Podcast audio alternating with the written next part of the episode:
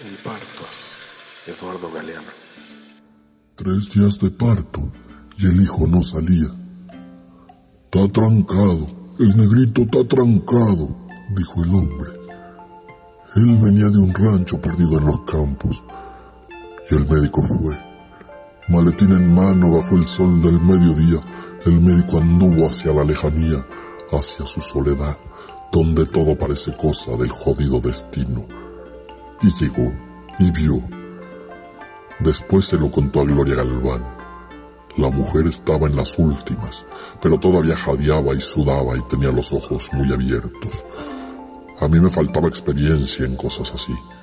Yo temblaba, estaba sin un criterio, y en eso, cuando corrí la cobija, vi un brazo chiquito asomando entre las piernas abiertas de la mujer.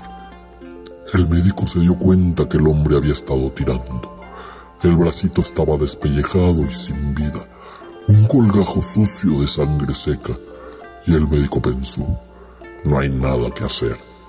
Y sin embargo, quién sabe por qué, lo acarició, rozó con el dedo índice aquella cosa inerte, y al llegar a la manita, súbitamente la manita cerró y le apretó el dedo con alma y vida. Entonces el médico pidió que le hirvieran agua y se arremangó la camisa.